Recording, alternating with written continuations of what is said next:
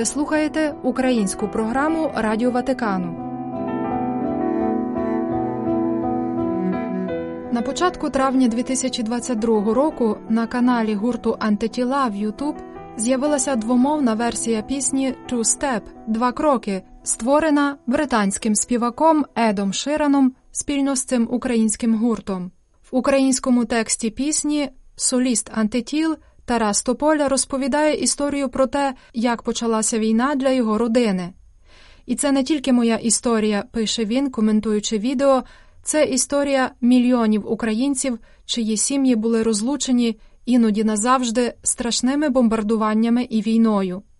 В інтерв'ю для ватиканських медіа Тарас Тополя розповів про служіння на фронті, про те, як змінилася музика в Україні за час повномасштабної війни, про те, яким він бачить майбутнє України.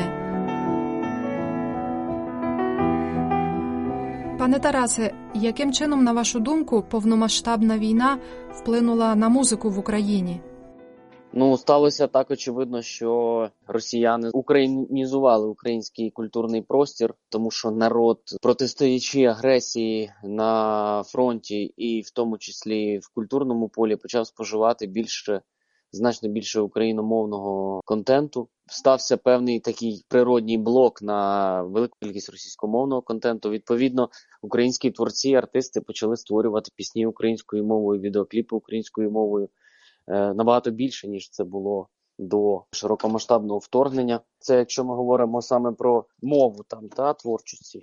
А, а якщо казати про сам настрій, то звичайно це здебільшого драматичні твори і е, культурний прошарок е, народу він рефлексує на все те, що стається з народом, і рефлексує це через мелодії, через лірику. І вони здебільшого, скажімо, такі драматичні і мінорні, відповідають загальному настрою цієї боротьби, відповідають тому, що е, багато українців гине в цій боротьбі, отримуючи поранення. Багато українців розділені кордонами, розділені великими відстанями, і це все звичайно оспівується і відображається в музиці. Це логічно. Через пісні легше проходити крізь таку велику трагедію, е, якою є війна. Ви сім місяців прослужили в Збройних силах України як парамедики. Скажіть, будь ласка, чому ви прийняли таке рішення? Ну я скажу, що коли ми з антитілами прийняли рішення вступити до сил територіальної оборони, воно було прийнято до широкомасштабного вторгнення. То ми не обирали там ким служити. Ми просто прийняли рішення, що якщо буде ця навала, то ми будемо захищати так, як мають робити чоловіки, громадяни країни своєї. Власне, коли вже почалося це вторгнення, е, і ми прийшли в батальйон, тоді вже нам оприділили цю функцію парамедиків, оскільки ми мали досить великий досвід е, волонтерської роботи до того, починаючи з 2014 року, і багато чого ми доставляли саме в медичному напрямку, закуповували, передавали підрозділам. Е, тому ми почали виконувати функцію не лише звісно, як парамедики в батальйоні, а як ті, хто Е, допомагали з постачанням, розповідали, як правильно користуватися засобами, які наявні в аптечках, і і таке інше. А зрештою, відповідаючи просто на ваше запитання, а чи могли ми вчинити по-іншому якось? Точно не могли. І тоді б е, наші вчинки повністю б розходилися з тим, про що ми співаємо, і розходилися б з нашими переконаннями. Е, приходить біда, то треба захищати, треба допомагати тій країні, яка дала тобі змогу тут співати, яка дала тобі змогу тут зростати, розвиватися, тій країні, в якої врешті-решт народився, не обираючи. Значить, так ти мусиш бути тут і робити щось, особливо тоді, в критичній ситуації, коли ця країна потребує твоєї допомоги. І е, ще також ремарка, що на той момент було очевидно, зрозуміло, що піснями перемогу не здобути, піснями навалу не зупинити. Це так допомагає, піднімає дух, дає змогу проходити крізь ці всі стани більш легко, але ну, пісні не не зупиняють автомат чи артилерію, пісні не, не рятують е, життя на полі бою пораненим. Тому на той момент це було єдине можливе рішення піти служити і захищати країну зі зброєю в руках. Пане Тарасе, як тепер для вас звучить Україна? Ну, Вона звучить е, в першу чергу голосами військових, їхніми бажаннями, їхніми мотивами. Вона звучить е, надією на перемогу. Е, звучить важко, іноді трагічно. Але найголовніше, що вона звучить, що Україна досі є, і її голос чути на увесь світ, її боротьбу чути на увесь світ. Від одного капелана я почула, що українські військові, які перебувають на передовій, іноді настільки навіть морально травмовані і зранені тим злом, з яким вони стикаються, що їм часто навіть важко говорити. Чи у вас були такі моменти, і як ви з цим справлялися?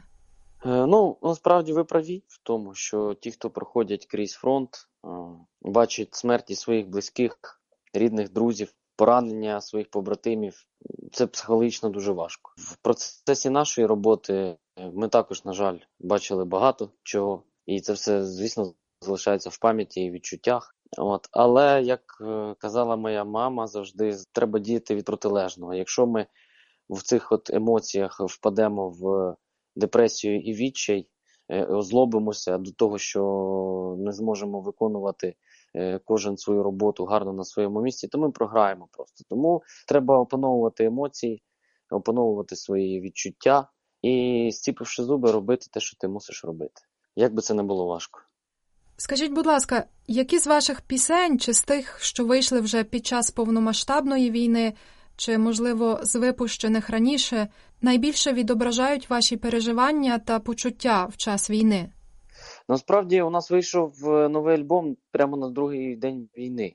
От його презентацію ми запланували заздалегідь, але почалася війна, і ми його презентували прямо з підвалу нашого штабу, де де знаходився 130-й батальйон територіальної оборони, до якого ми вступили. Презентували ми його, записавши відеозвернення на телефон.